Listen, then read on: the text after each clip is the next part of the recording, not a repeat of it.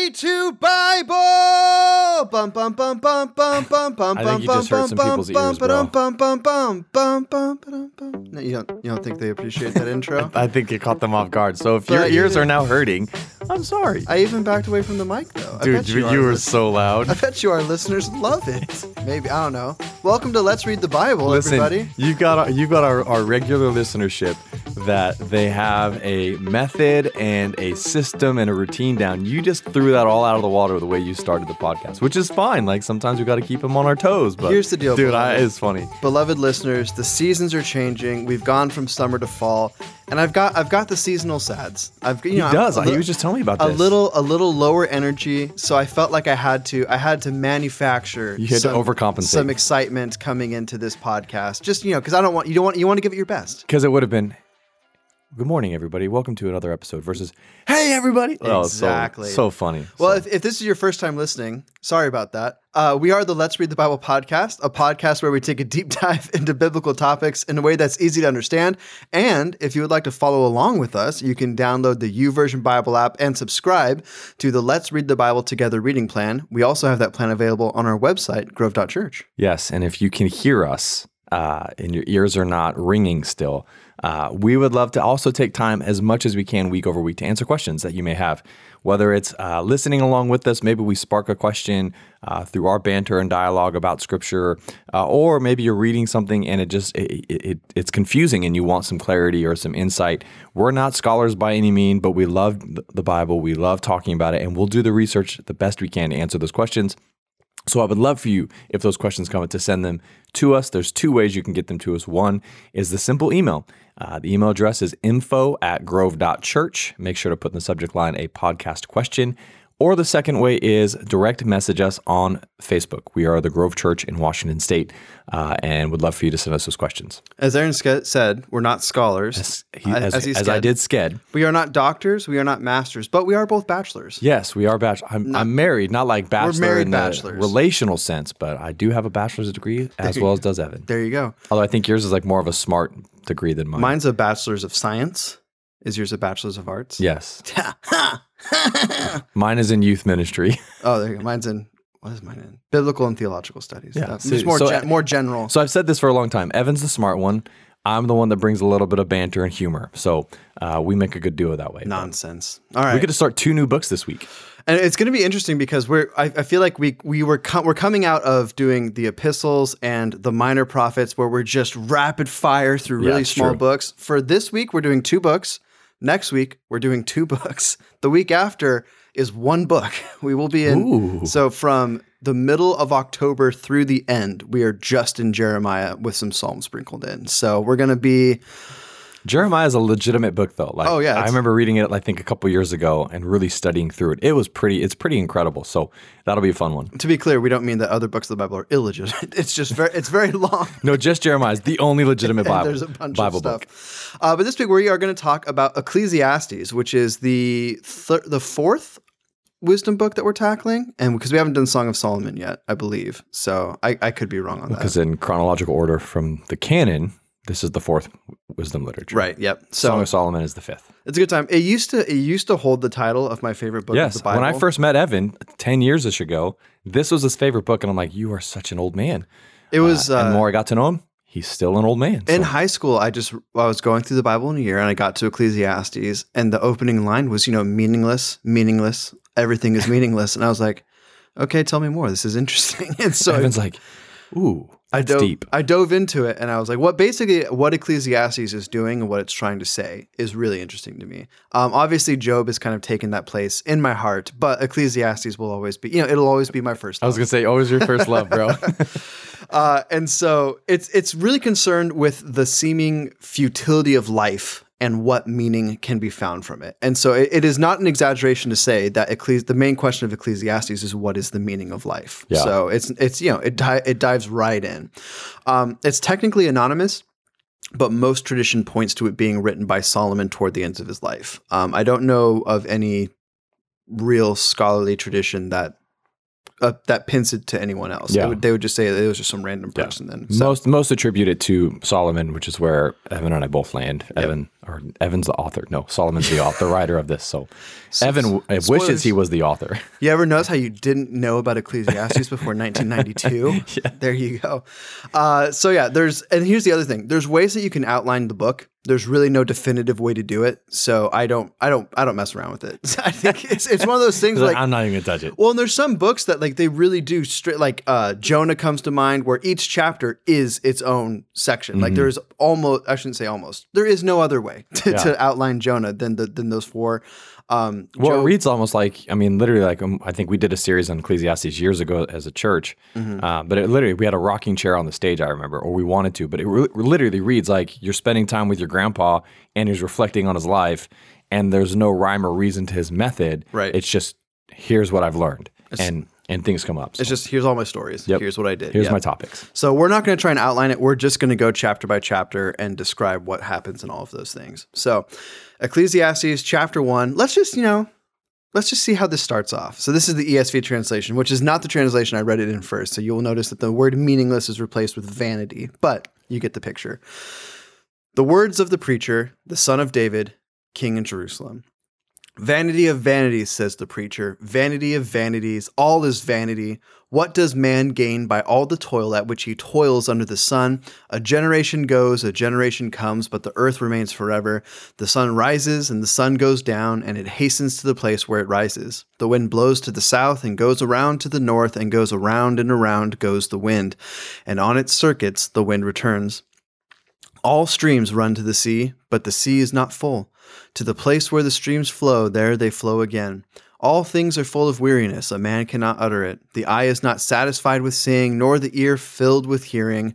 What has been is what will be, and what has been done is what will be done, and there is nothing new under the sun. Is there a thing of which it is said, See, this is new? It has already been, in the ages before us. There is no remembrance of former things, nor will there be any remembrance of later things to come among those who come after. All right. Sweet, thank you. It's just a real so, essentially the whole thing is just about yeah my life is meaningless you know it's all it's all vain uh, another famous saying from ecclesiastes it's all striving after the wind and he's talking about this the circular nature of the world right he's saying like everything appears as if it is working towards an end goal but it's not really true and so he uses the example of and he, we, where we live we have nothing but I shouldn't say nothing but, but we have a ton of streams and rivers that go into the ocean. That is where, and there's salmon that come up to them in, in this time of year, which is really cool to see. Um, but yeah, like he says, the streams never actually run dry. It's not as if there's a set um, body of water at the top that is going to run out, and eventually it's all going to go into the ocean. It's all it's cir- circular because there's cycles. Obviously, we know you know condensation. That's how all of it works. Um, and he's talking about how there's so many things in life that look like they're terminating at a point, but they're just endless cycles that will never actually be stopped. So, and not that that's a particularly hopeless thing. I think that's actually kind of a beautiful thing about God created the world. But yeah, Solomon, he's kind of, you know, he's just a little bit bummed out. Um, and it really doesn't get any better over the next few chapters. Uh, And thi- this is not the seasonal sadness that Solomon's navigating either. Yeah, just to be clear. yeah, this is, and I guess we It's should, kind of fitting that we started off with your seasonal sadness and we jump right into Ecclesiastes. I should have just started off with vanity of vanities, listeners. This podcast is vanity. Um, but I also th- I think we do. We, it is important to I guess remind us a little bit of who Solomon is because we, we should have done that. Um, Solomon, remember, is the son of David, so he is and he is king over what David and Bathsheba, just to be clear. Yes, David and Bathsheba. Um, if you opened up a history book and paid no attention to worshiping God and the religious health of the people of Israel, Solomon's reign is the golden age of Israel. It is when they're at their most prosperous. Um, he is the most respected king, probably in terms of global respect of other leaders of any of the other kings. It's it's just an incredible time. He's incredibly wise.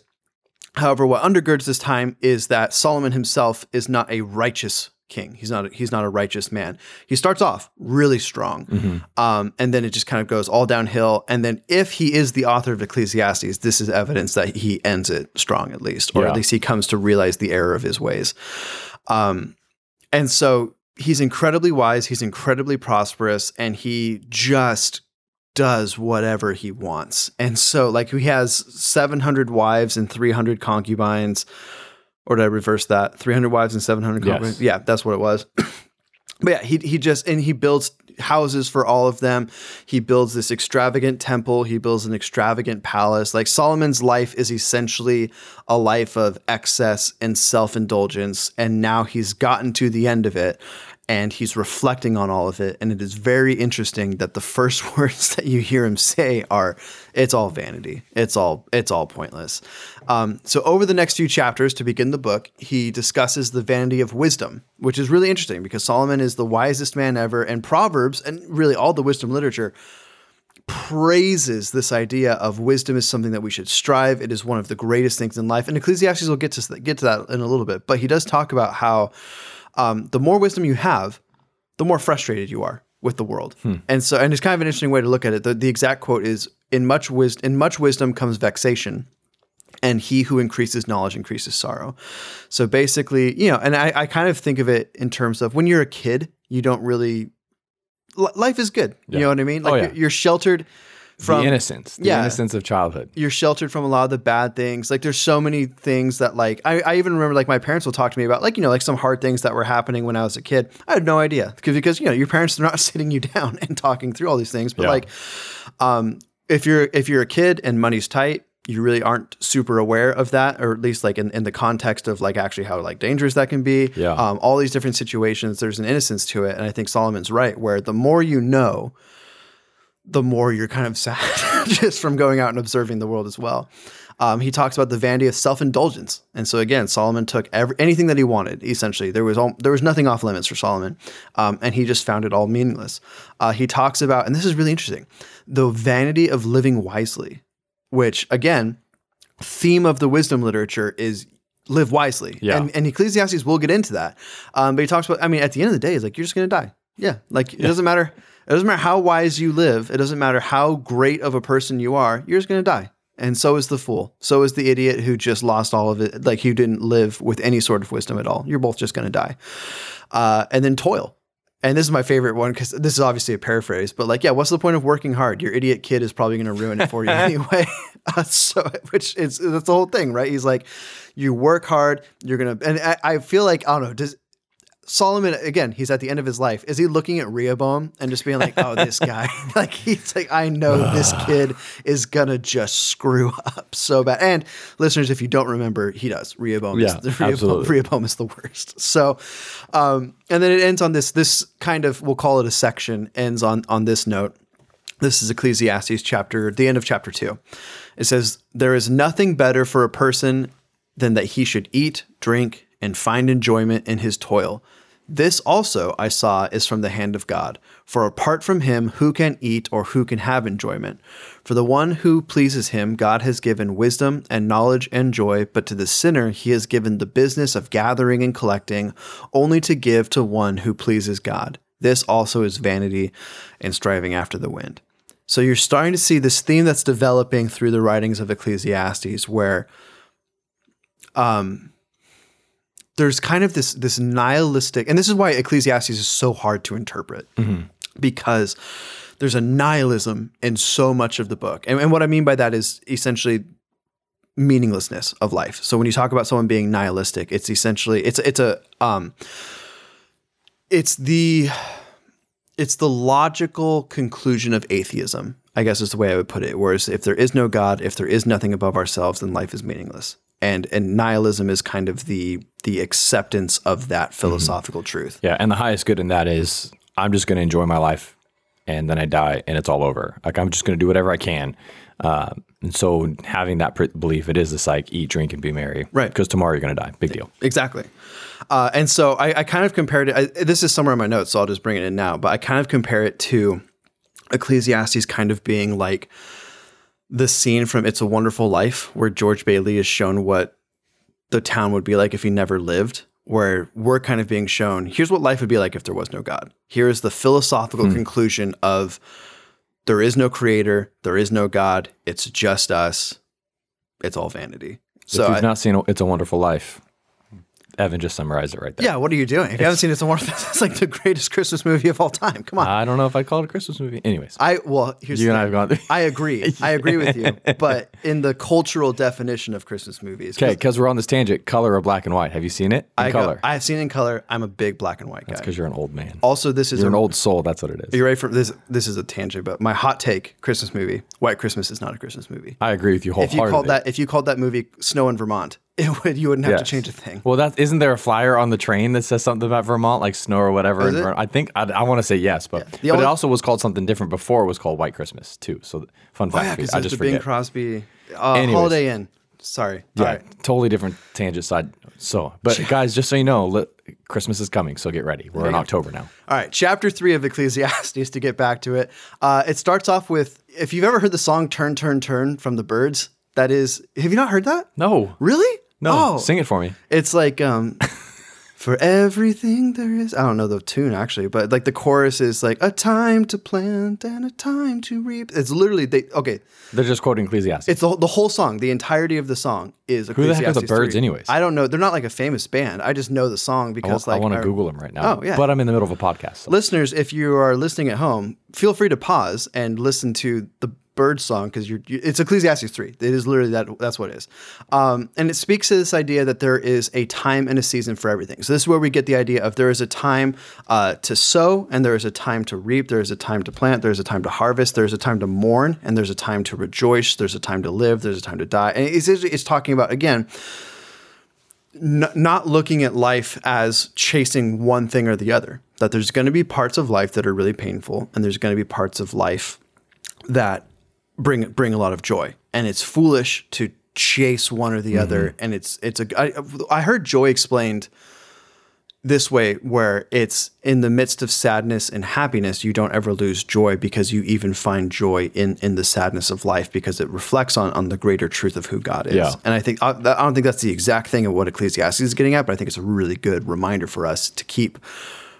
God's perspective on those things What I think even in in in the conversation, the dialogue that Solomon is having, having he he's finding it drawn back to that simple truth. I mean, he says it in, at the very end of it, right? And so I was even going to say when you when the ver- first eleven verses of uh, Ecclesiastes, you'll see a parallel to the end in chapter twelve about the whole idea of remembrance. But um, but I think he's drawn the conclusion and drawing the the parallel to the idea that apart from God, all of this is meaningless. And so that that's where that joy foundation is. It's it's it's what we would call like a, an absolute truth that we hold to, a, a theological truth um, that is interwoven throughout the, the entirety of Scripture.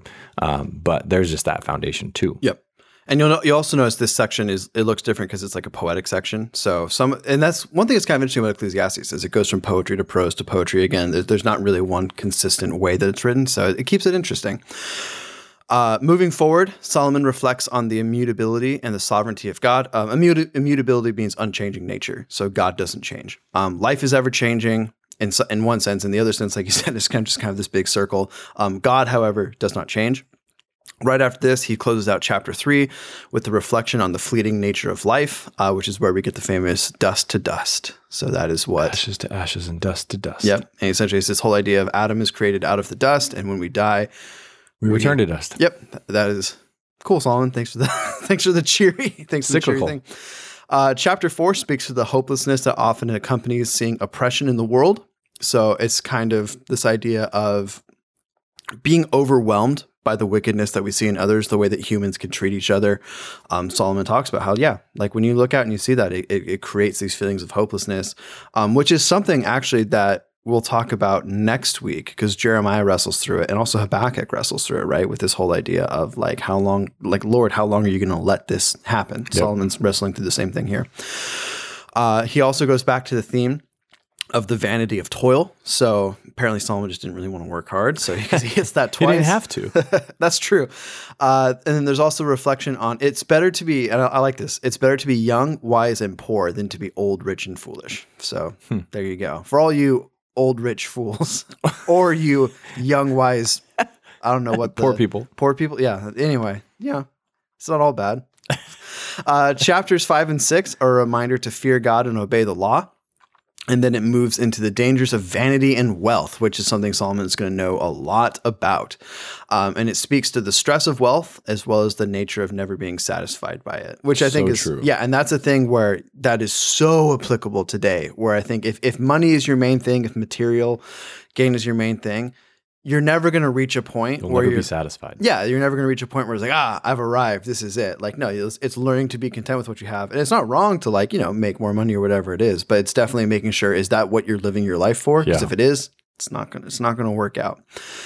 Uh, chapter seven contrasts wisdom with folly. So this is where I kind of get into like it's so the point of Ecclesiastes is not like ah who cares, like living wise is pointless. Like no, they, there is points where he gets into it. So this is in chapter seven. It says a good name is better than a precious ointment, and the day of death is better than the day of birth.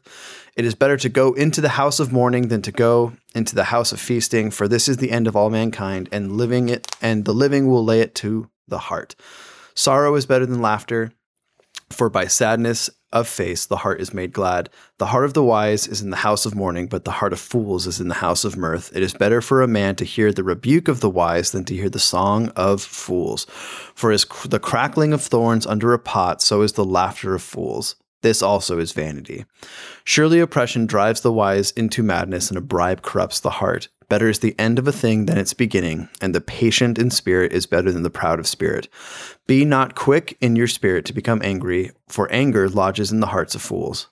Ooh, convicting one That's there. deep. Yep. Uh, say not where why were the former days better than these? For it is not from wisdom that you ask this. Another great also, yep, also, who? oh, Solomon bringing the fire. Uh, wisdom is good with an inheritance, an advantage to those who see the sun. For the protection of wisdom is like the protection of money, and the advantage of knowledge is that wisdom preserves the life of him who has it. Consider the work of God, who can make straight what he has made crooked. So it's interesting because I've heard this. Um, John John Rich, who was a pastor here at the Grove, when he did memorials, this is actually the passage he would use, and which I always thought was really interesting because yeah, I've never heard any other pastor use it. But just the idea of living life with the end in mind, and how because it because it, 'cause it feels it feels really depressing when it says you know it is better to go into the house of mourning than to go into the house of feasting. Because I don't know about you, if you invited me like, hey Evan, take your pick, Hey, come to my house and grieve with me, or hey, let's go have a party. yeah, I'm I'm Come to my party. party sounds great. Let's do a party.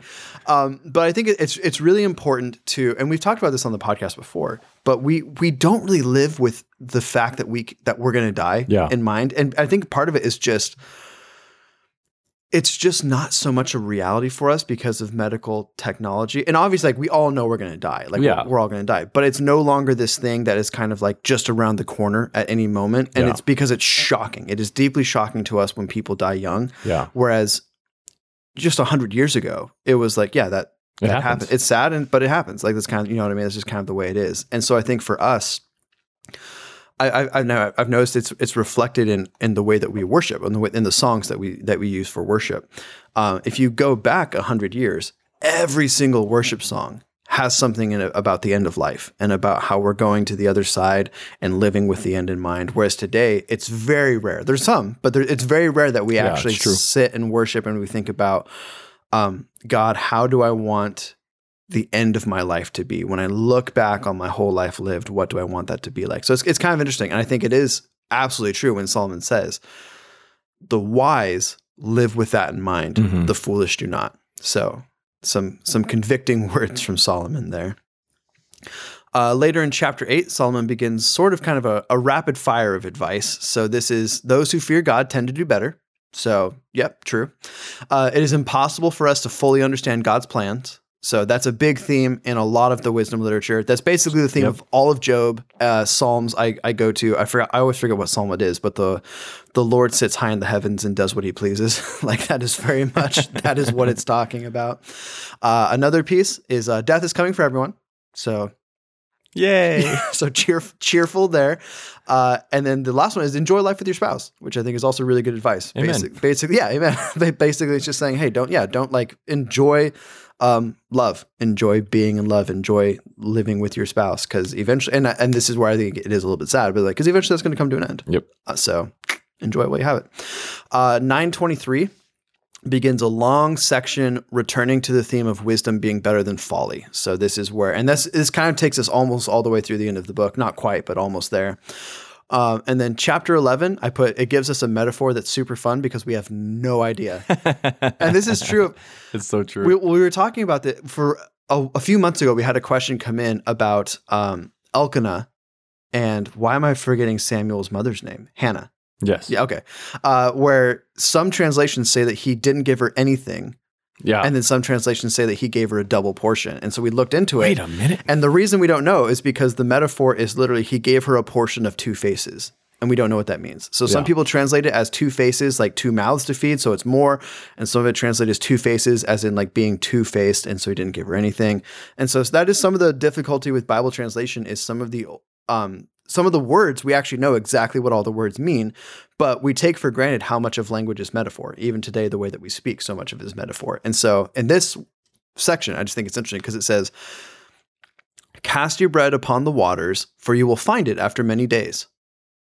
No idea. Who knows? You don't understand that? Just kidding. uh, give a portion to seven or even to eight, for you know not what disaster may happen on earth. If the clouds are full of rain, they empty themselves on the earth. And if a tree falls to the south or to the north, in the place where the tree falls, there it will lie. He who observes the wind and snow, and he who regards the clouds will not reap. So there you go. he who observed the wind will not sow. Will not sow. Sorry, He said snow. I said snow. well, yeah, there's a. That's because Evan's dreaming of a winter wonderland. I'm dreaming. of- I'm not going to sing because I'm bad at it. Yeah, so it's just kind of it's just Twice interesting now on the idea. podcast. That's true. Uh, when I was looking into the metaphor, it was talking about is it like maybe it's maritime trade? So this idea of like Oh, hmm. you're like sending off bread to be traded for other things. Um, it's yeah, because the idea of obviously it's not exactly true that if you throw bread into water, you'll find it again in a few days and it's going to be great. Mm. So it's kind of yeah, it's a curious metaphor. We don't know exactly what it means, but there you go. Finally, in chapter 12, Solomon brings it all to a close with his two final pieces of advice. And, and this is kind of just a sum up. The first one is to remember your creator in the days of your youth. So, in other words, don't waste chasing, or don't waste your life chasing after fleeting things, um, like a certain king we may know. So, I think. I think this is very much Solomon telling people do not make the same mistakes I did. Well, and that's the tag of remember. Uh, even at the very beginning, when you talk about the whole at the end of chapter or verse eleven, the idea of remembering. Uh, no one remembers. I believe if that was what it was. Um, there's no remembrance of former things, nor will there be any remembrance of later things yet to come after those who come among those who come after. Um, and so there is this tag of remembering. Like I think that that's a a pretty big part of of living with the end in mind, you've also got like at the end of the day, and all of these things that he's pursuing that are vanity. It's it's remember the Creator in the days of your youth. It's that foundational truth that I think is he's he's understanding now. So Yeah, no. and in our youthfulness, we're not always that aware. So Well, yeah, I think there's uh speaking of It's a Wonderful Life, it just makes me think of when uh um the old guy in the in the ledge of the house is trying to get George and Mary to kiss, and then like they're like like oh I don't I don't know, and he just like throws up his hands. He's like youth is wasted on the young. Um, but it also reminds me of, and you might know this, Aaron. Uh, there's an interview that Troy Aikman did, and he was talking about how if you don't know this, listeners, Aaron is a Cowboys fan, let's go. but he was talking about how Shout he- out to all my Texas friends. he really felt like when he finally started to understand the game of football and fully wrap his mind about it is when his body started to go. And he was kind of lamenting this idea of he never really had a point where he was at his peak physical abilities, but also his peak mental abilities. Mm-hmm. And so it is kind of this idea of like, yeah, th- there's this natural progression of we're young, we're dumb, and then as we get older, we begin to realize, you know, all the things of the past. So it, that's just always stuck with me. I thought it was a Yeah. really interesting thing to say. I don't remember that interview, but I I mean it's true. I mean he he's even a brilliant mind when it comes to the game now. I mean listen to him commentate. I enjoy it. I If know you're if you're don't. a Buck and Aikman guy, Um, I like Aikman more than I like Buck, but um, yeah, I remember the interview a little bit. I don't remember the interview, but I, like the, the phrasing, the statement makes total sense because I feel that now, even at being, you know, I'm, I'm turned 39 this year. Like there's things in in hindsight that I was like, man, if only I would have known that when I had the stamina, and the energy to do these things or Yeah. to to lead in this capacity. Like there's just those things. well, I always tell people because yeah, I'm 29, and like if I could go back in time and see 19 year old me, I would just punch him in the face and be like, "What are you doing?" you mean what I want to do 10 years fair ago? No, I'm just kidding. I'm just kidding. But yeah, and then I'm sure like you know, 19 year old me goes back to like 15 year old me and is like slap him around like, "What do you like?" It's just kind of, and I'm sure 39 year old me will look back at 29 year old me and want to punch me in the So I, you're saying I should punch you in the face now, so that way ten years from now you can be like, Aaron, thank you. What I'm saying is, I'm just kidding. You should, if you are, if I've never met you before, you should just dress up to look vaguely like me, find me in the street, and then just slap me in the face, and then just say, "You'll know in ten years," and then just walk away, and I'll be just in shock. Uh, Then he'll believe in time travel. anyway, yeah. So the final, the final piece of advice that Solomon gives is this, uh, and this is Ecclesiastes 12, 13 through 14. The end of the matter, all has been heard. Fear God and keep his commandments, for this is the whole duty of man. For God will bring every deed into judgment with every secret thing, whether good or evil. So there you that's, go. that's just good even now. Like, Yeah. even- and I, I don't know how many times I've read Ecclesiastes, but that's just good even now. Um, quick, quick side note: the whole cast your bread in the water thing. Let's hear it. Um, It it seems to have a like a metaphor of being generous, like to give freely, to take risks and give be. generously without expecting much in return. Because if you cast bread in water, what happens? Ducks. You're not going to get much in return, right? Oh, sure. You're not going to take it back and eat soggy bread unless you like soggy bread, which I'm not a fan of it. I like bread pudding. bread pudding. Yeah, bread pudding's good. Um, so that's the. I think that that could very well be some of the meaning there too, is a metaphor for generosity. Um, so there's that little interesting side note too. You learned something new. Um, as we shift and get ready to talk about the book of John, which we're starting this week, we'll finish up next week as well. Uh, I just want to stop and ask and take a moment, ask you to, to leave a review if you haven't yet, uh, preferably of the five star variety. Uh, we uh, are very thankful for those of you who have already left reviews and ratings, uh, primi- primarily on the, pod- the Spotify and Apple Podcast platforms. Uh, that's where the most um, engagement happens and we're able to have more engagement. And so we would love for you, if you're on Apple Podcasts, to leave us a review because you can do a written review as well on Spotify, leave a five star rating. Um, we talked about it last week, but this Quest to 100 is, is kind of intriguing. Uh, so We're I know we're there. sitting at 87 in Apple uh, Podcasts, and we're at 92 right now as of the recording of this podcast today in Spotify. So we're getting really close. It's kind of really fun to see that. Uh, I just think it's a fun milestone. So would love for you to leave us a review. Thank you ahead of time, uh, and we will read your rating or review if you write one on Apple Podcasts. Just because Evan would say that's the kind of guys we are. so We're just good guys. So we're going to start the book of John this this week as well as Ecclesiastes. Actually, we start and finish Ecclesiastes. We're just starting the book of John. We're taking half of it. Um, and the way uh, I'll get to this in a second, as far as how the, the breakdown of the book is composed, it's pretty remarkable to think about. Um, but it is written by John, the disciple John. Uh, and I read this, and I I don't know if I ever realized this, but it was prefer, probably written between 70 AD and 100 AD. So around the destruction of the temple between that point or the end of John's life. There's no real other indication as far as with the timeline except that larger window of time.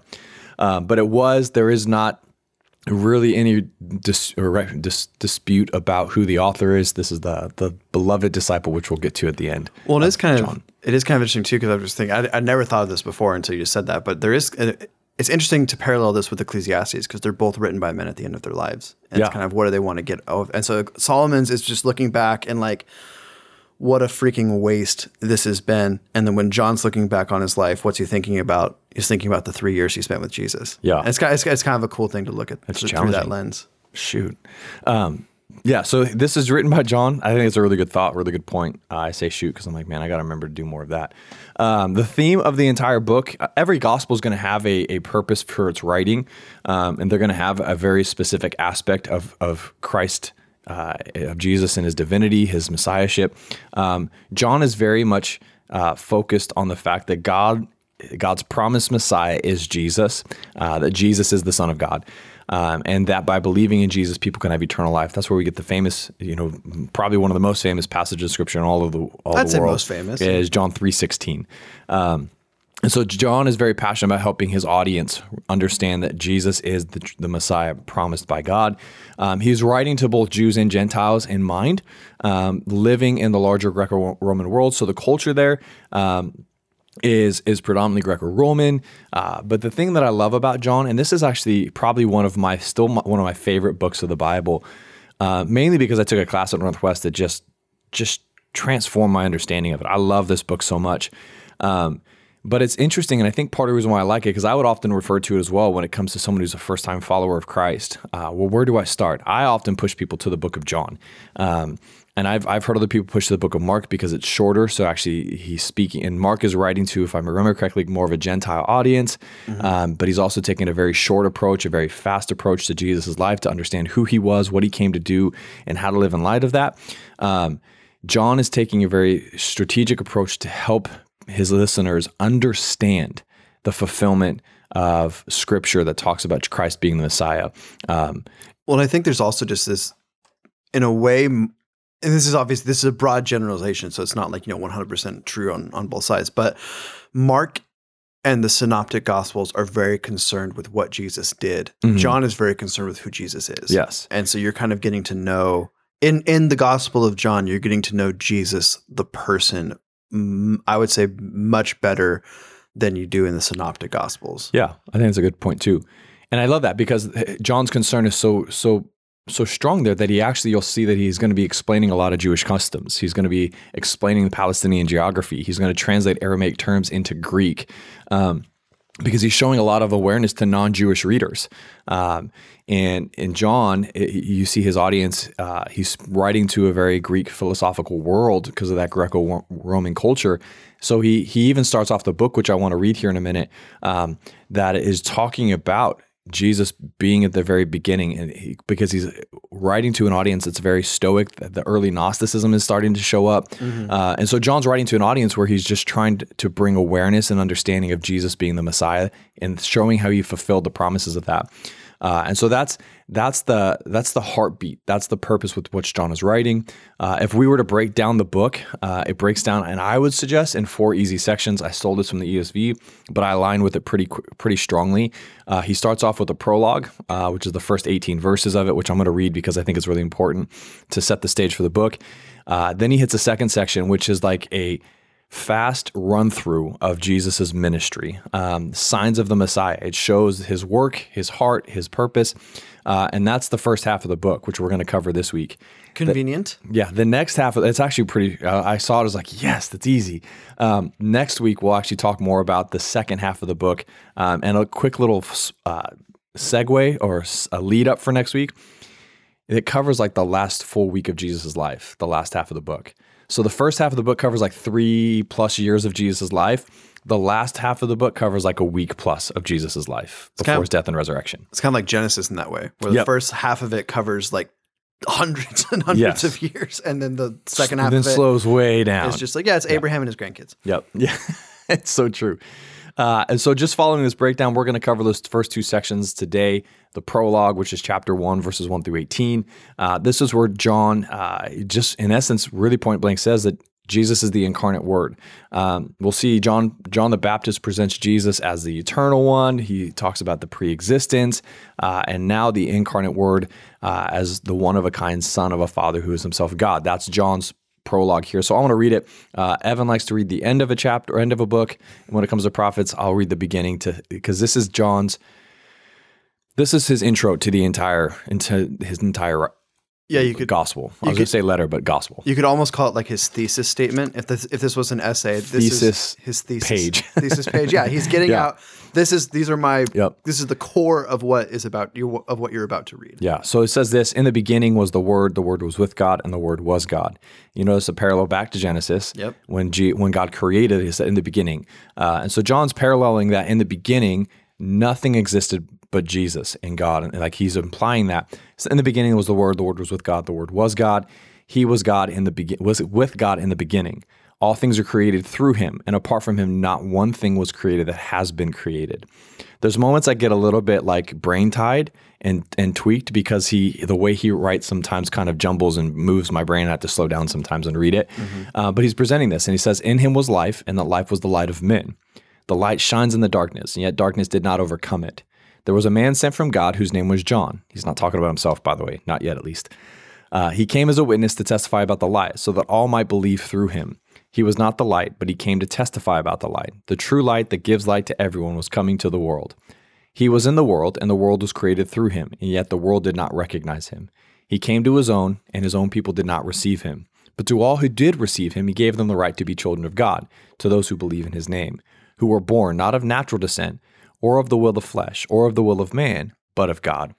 The Word became flesh and dwelt among us. We observed his glory. The glory is the one and only Son from the Father, full of grace and truth. John testified, referring to John the Baptist, concerning him, and exclaimed, This was the one of whom I'm said, The one coming after me ranks ahead of me, because he existed before me. Indeed, we have all received grace upon grace from his fullness. For the law was given through Moses, grace and truth came through Jesus Christ. No one has ever seen God, the one only Son who himself is God, or who is himself God and is at the Father's side, for he has revealed him.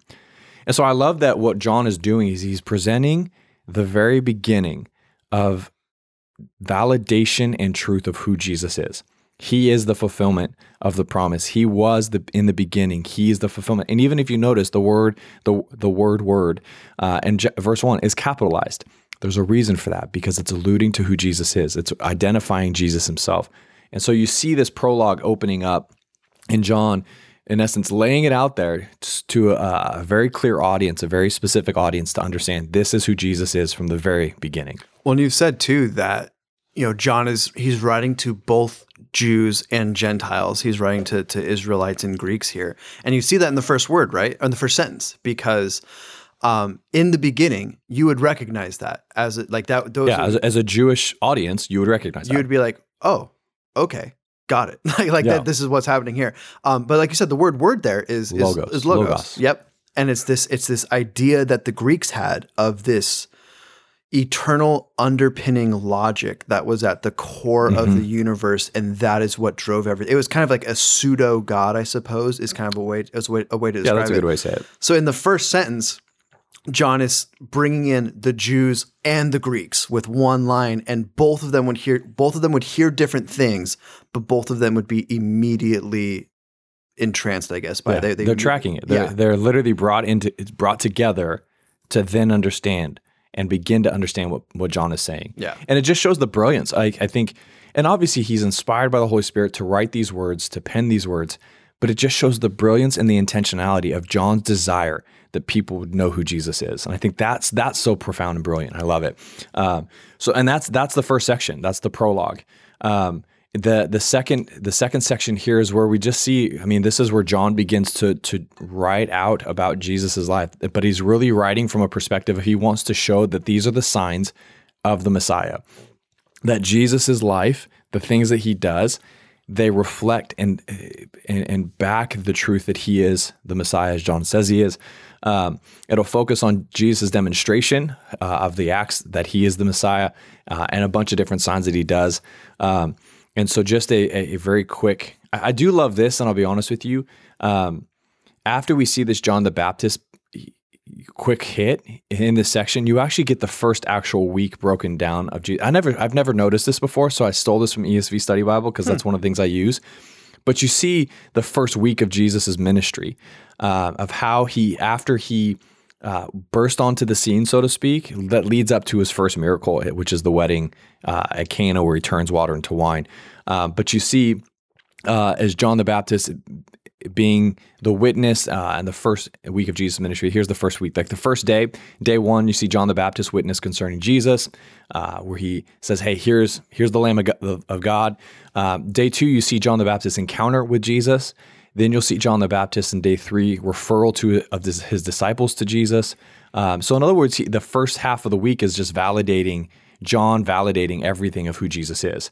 You see day four, Andrew's instruction of his brother Peter to Jesus, like, hey, come see who we've found. Day five, you see the recruitment that Jesus has, the first few disciples that follow him of Philip and Nathaniel. Day six, we don't have any idea of what happened there. so maybe it was a day of rest. Uh, and then day seven is this first miracle where his mom comes to him and says, hey, they're running out of wine. And Jesus' response, like, woman, the time is not, my time has not come yet and then he obeys his mom. Uh, and so he has the the servants at a wedding who are running out of wine. And typically, the way that weddings worked back in ancient times, they'd have the better wine at the very beginning of the wedding, and then as everyone kind of got drunk, uh, they would pull out the cheap stuff. And even in that process, they were running out of wine. And so Jesus' mom shows up to Jesus at this wedding feast, says, "Hey, they're running out of wine." So it already shows you that that Mary knew, the mother of Jesus knew what Jesus could do. Jesus, he, Mary knew that Jesus was capable of doing something significant and miraculous. And I almost wonder, like, as I stop and think, like, I just wonder, like, what was her, what what brought her to that point? Like, obviously, the immaculate conception, like, I get all of that, but that's a just, big one. It's it's an interesting thing, right? Where Jesus is like, he can do anything. Hey, they're running out of wine. Don't let don't let the the the wedding, the bride party, be in dishonor because they ran out of wine. Um, so there's something very significant here. And so Jesus then puts has the servants fill uh, these the, these these big clay pots with water and pulls out a cup, brings it to the the head person and or one of the the guests of honor and gives them and it turns into wine and the guest of honor says that's the best wine uh, normally people save it till the end or put it at the beginning but you saved it for the end so Well, it, it, going back to the Mary thing for a second, because like how she get there? I think sometimes we take for granted how radical the incarnation is. oh that's true for sure And so, because I think you, what even what you say, like when Jesus, I don't remember if it's in John or not, but he says, "Who do who do people say that I am?" And they're like, "Oh yeah, like you're Elijah reincarnated, or Elijah brought back from heaven because he never died." All those different things. Um, and so it's it's not hard for the Jews to wrap their minds around the idea that Jesus is a prophet of some kind, um, that Jesus has been um, given a task by the Lord to complete and is being validated through miracles. Um, but the idea that he's God incarnate, that is like, and that and that's not just a hard thing for the Jewish mind to wrap around. So I don't think there's any other parallel in any sort of um, religion or mythology because the, the closest thing you see is the gods kind of pretend to be human for a little bit. Yeah. And so like, you know, like you see like Zeus, his whole thing is he just sleeps with every woman in Greece apparently. Yeah. Um, but like like the whole thing is like they they pretend to be humans for a little while, but then they go back. They go back to Olympus. They were never actually humans. They just kind of pretended to be yeah, they put on that raiment, I suppose you could call it. Um, cr- like the the whole idea of like Yahweh, God, creator of the universe, the the Son becoming man, like fully becoming man, is crazy. And so I, I in in the one sense. We kind of look back on them and we say like, oh yeah, obviously, guys, how are you not getting this? Yeah, I right. would. I don't think I would have gotten like that. That would have been i still wrestle at times with it right i, I mean yeah, I bet you I would have been James, where like the whole time I'm just like, yeah, this isn't real, and then all of a sudden like like the the resurrection Oh. and the like glorification of Christ, and I- and I feel like that's where I would finally be like, oh, I get it now, and that's to my detriment. But Yeah, like I I, sure. I think that's you know we we we sometimes give ourselves too much credit on the other side of Christ for this. Oh, so true. So true. Uh, and so yeah so in this i mean in this major section john starts off creating this the, the the platform that jesus is the messiah. And and he sees that we see that through John's account of John the Baptist affirmation encounter, uh, and even referring his disciples to Jesus, uh, which is a big deal too. Back then, you don't you don't trade disciples. You don't suggest to your disciples, "Hey, that person's better than me," um, because you want to keep those those who are following you.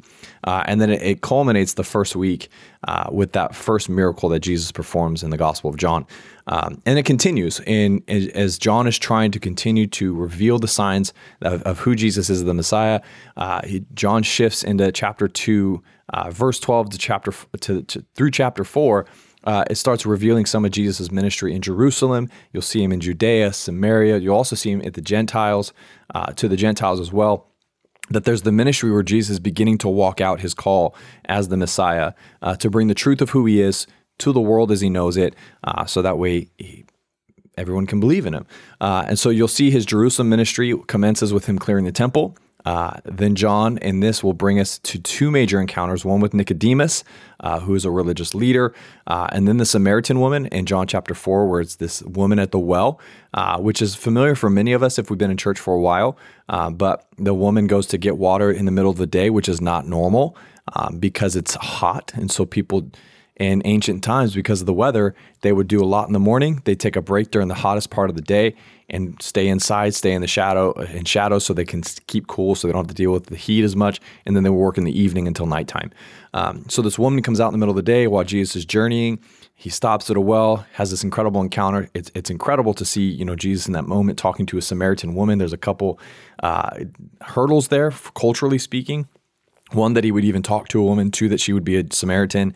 Jews viewed Samaritans as half breeds. They were racist towards Samaritans. Um, so there's this deal where Jesus engages with this woman. Uh, and so you see this as a major story. Nicodemus is a major story because we're going to find here in a little bit that there's just this opposition between the Jewish leaders, Pharisees. Uh, we already know, right? Uh, but this is where you begin to see it in this next section unfold. Uh, but he deals with Nicodemus. Nicodemus uh, finds faith in Christ. Um, and then there's an unknown, unnamed uh, Gentile official that Jesus then heals his son. Um, and he says, Jesus, come heal my son. He's near death. Um, and and he's begging and pleading, and Jesus says, Go home, your son's going to be well. He goes home, finds out from his servant that his son is well. Well, when did he become well? Oh, about the seventh hour, I think is what it says. Um, And that's when the Gentiles like, that's exactly when Jesus told me to go home. Uh, and so there's this incredible moment with the Gentile official as well. Uh, and so that that it, John is beginning to unpack his ministry journey uh, to validate his the signs that he's done doing to show that he is the Messiah. Uh, you see in chapter five, it starts the you see the the mounting Jewish opposition begin to start, uh, and from fr- chapter five all the way to, through chapter ten. You see this tension of the Jewish uh, leaders and religious leaders beginning to oppose, beginning to be frustrated, and you see this continual battle that they're going to be in that culminates in the final moment um, that I'll get to, uh, where Jesus is then wanting to be. Uh, they want Jesus to die, is what it comes down to, and it actually culminates in Lazarus, uh, his death, and then Jesus bringing him back to life. Um, so we see these different different situations arise um, in in the book of John here. Um, it's it's actually also in a, in a, cycle of festivals where you see Jesus interacting, which is why there would be so many religious leaders, which is why there would be so much uh, opposition because these cycle these festivals are. In the Old Testament, the Jewish leaders are establishing cycles of festivals to be able to worship God, to reflect on God, but they also took it a little bit further to be able to stroke their own egos um, and so the conflict escalates because Jesus is reestablishing. I mean, we've even seen this, and we'll see it in the Last Supper where Jesus takes the the the Last Supper, the Passover, and then realigns it to Him, um, which is a significant moment, but we won't talk about today. Uh, but it is a very significant moment in the Gospels where Jesus is taking all of what the Passover was and then attaching it directly to him. He's saying it's now reflecting me. That's why he says, "Do this in remembrance of me." So there's these these festivals that are happening. Jesus is establishing himself. Uh, we see. Uh, Jesus citing even several witnesses that would affirm his messiahship, referring to John the Baptist, Jesus' own words, God the Father's response, the scriptures, especially regarding Moses. Uh, Jesus himself affirms who he is. The Spirit will validate who he is. Uh, and then his disciples will also affirm that, especially John, uh, the disciple here. Uh, it's also fun because this is where we see in this section, in, in, in, where you see this mounting opposition, but you also see Jesus's. Uh, this first of seven of his I am statements that go from chapter six all the way to chapter 15, uh, where you see him talk about himself being the bread of life. You talk about, he says, I am the light of the world. I am the door for the sheep. I am the good shepherd. Uh, I am the resurrection of life. I'm the way, the truth, and life. I'm the true vine. Uh, he makes these declarations that each and of, not each and of, but each one of themselves is pretty poignant and powerful to reveal another attribute and characteristic of the Messiah and who he is. Um, so you see that tension, you see that created in this moment, you see in this section, that's where they begin. Uh, and we get four out of the seven in, in this one section alone. Um, there's this interesting interaction, and this is just to, to paint the picture of this opposition that exists between uh, Jesus and these religious leaders. Um, there really is a it, it's interwoven throughout this entire section, but I thought this one was probably the most uh, blunt and poignant um, because it, it affirms it challenges the religious leaders in their identification as God's people. Uh, and so it says this in chapter 8, verse 36 to 47. Um, it's, it's, Jesus talking about freedom. He says, So if the Son sets you free, you will really be free. And then he says this I know you are descendants of Abraham, but you're trying to kill me because my word is no place among you. Which that that's a big deal. Religious leaders are the ones that are supposed to be helping prepare the way for the coming Messiah. But we know this in hindsight, right? They missed it. Uh, and so he says, Because my word has no place among you, I speak what I have seen in the presence of the Father. So then you do what you have heard from your father. He's contrasting the fathers there. Our father is Abraham, they replied. If you were Abraham's G- children, Jesus told them, you would do what Abraham did. But now you are trying to kill me, a man who has told you the truth that I heard from God. Abraham did not do this. You're doing what your father does. And then they say, We weren't born of sexual morality. They said, We, are, we have one Father, God. Jesus said to them, If God were your Father, you would love me because I came from God and I'm here. For I didn't come on my own, but He sent me. Why don't you understand what I say? Because you li- cannot listen to my word. You are of the Father, you're, you are of your Father, the devil, and you want to carry out your Father's desires. He was a murderer from the beginning and does not stand in the truth because there is no truth in him. When he tells a lie, he speaks from his own nature because he is a liar and the father of lies. Yet because I tell the truth, you do not believe me. Who among you can convict me of sin? If I'm telling the truth, why don't you believe me? The one who is from God listens to God's word. Words. That is why you don't listen, because you are not from God. That's a very poignant, powerful, mm-hmm. direct statement to these religious leaders. These are leaders, again, who are, who are supposed to be leading the people of Israel in preparation and attention and awareness of the coming Messiah. They have bought into specific lies that talk about, in, in, in essence, they've missed it because of the lies they've believed because they are not establishing rituals or traditions from God's purposes and God's will. Uh, and so that so this is the this is for me one of the one of the peaks of the tension and the opposition that create is created between Jesus and these religious leaders. Well, I think there's also this they're falling into the same trap that their ancestors fell into just in a different way. And so it reminds me of I forgot which gospel it is. I think it's Mark where they talk about it's this conversation. Um, but in Mark it records that Jesus tells them that you know don't don't take such pride in the fact that you're sons of Abraham because like Yeah. he points over to some rocks. He's like I can make those rocks sons of Abraham or God can take those stones and make them sons of Abraham.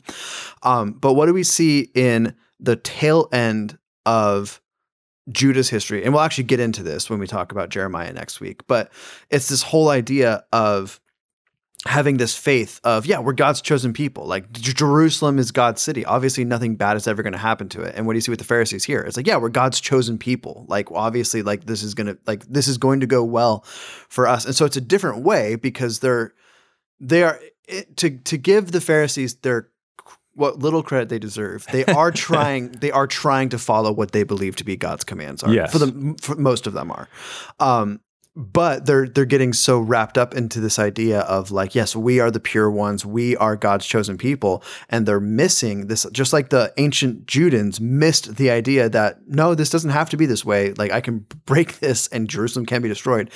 The Pharisees are missing the idea that no, it doesn't have to be this way the gospel is about to go out to the Gentiles, and Yeah. the the idea of God's people being one specific race and nation is is about to be gone. Yeah, and that and that's I, to the, I mean to their credit, that's hard to even comprehend. Right. Right.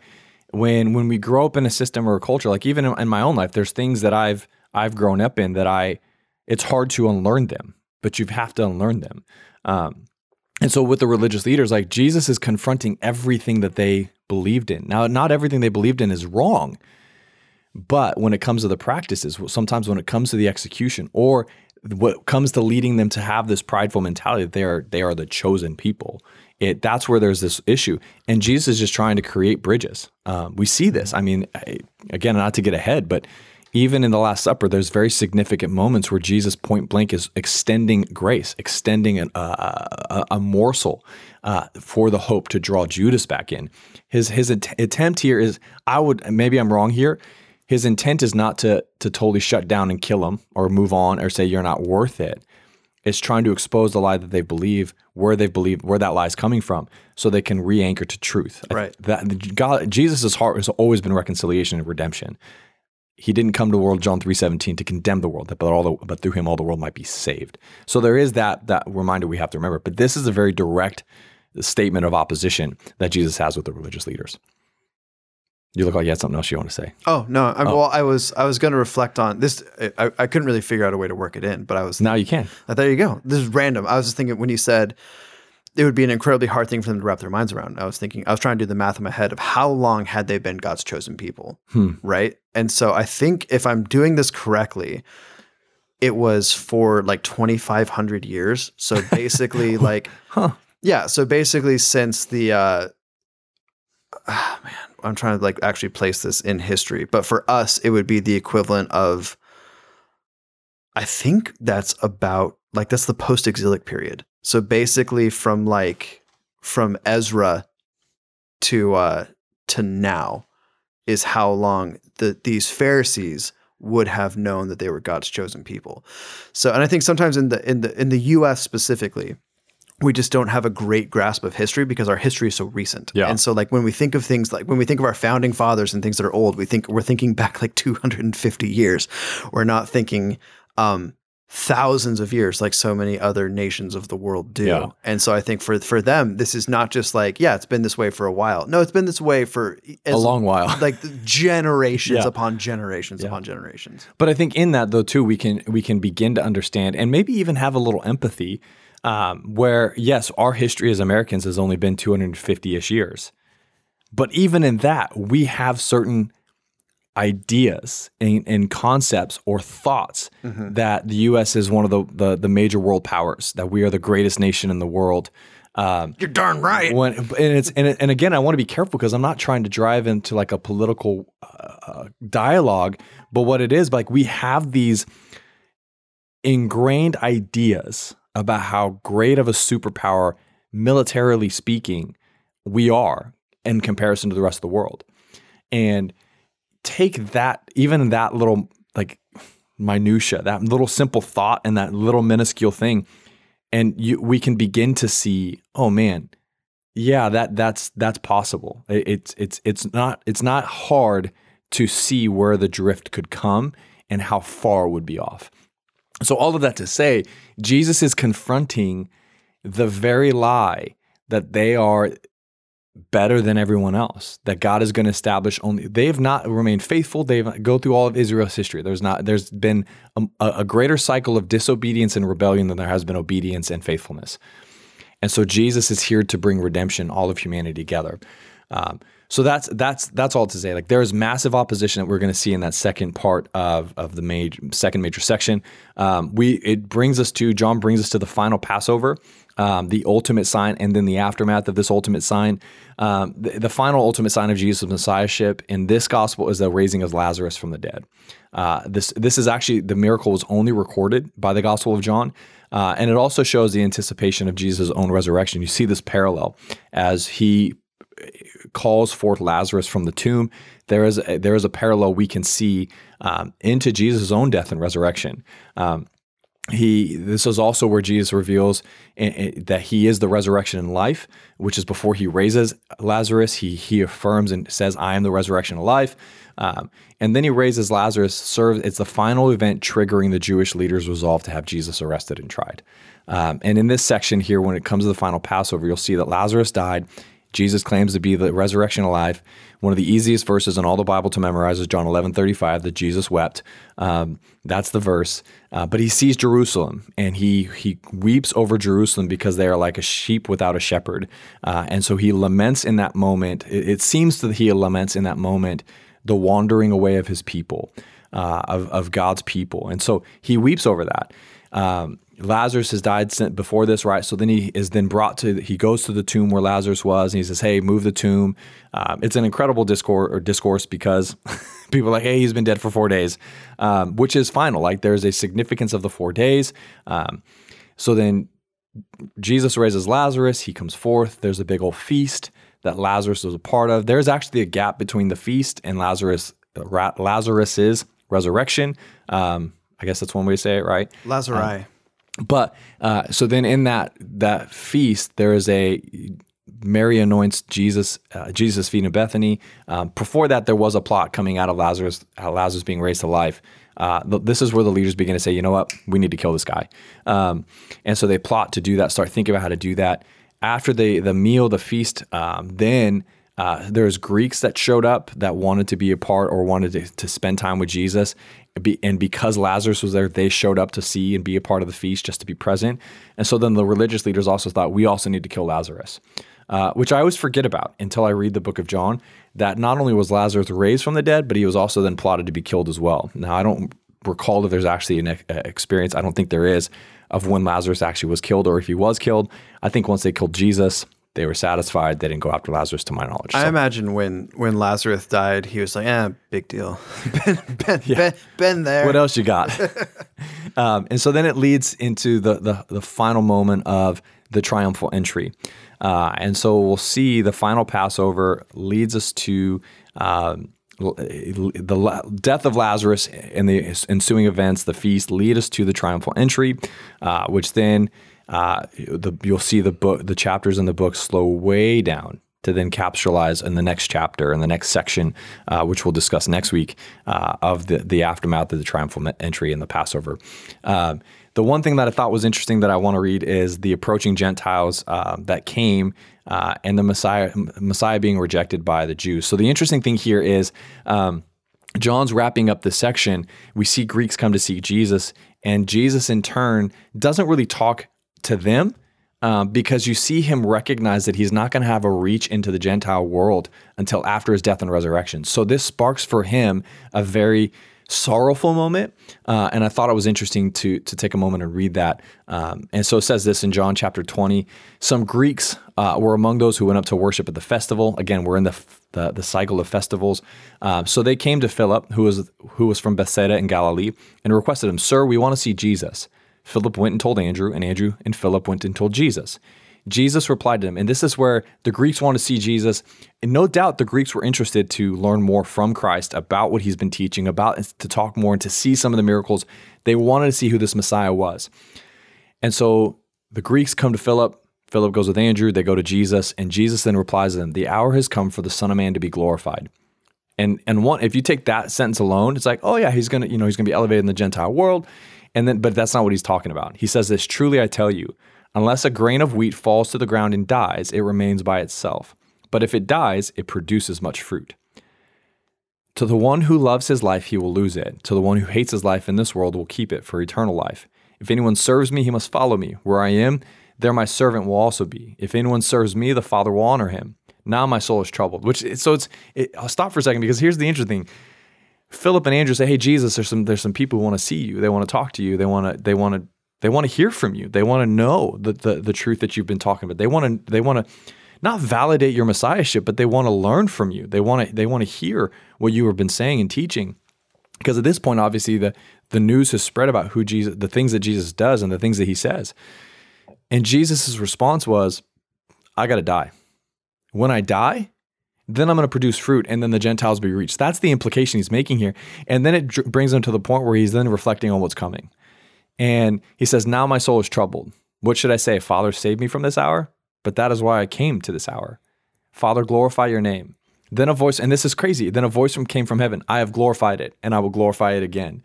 The crowd standing there heard it and said it was thunder. Others said, An angel has spoken to him.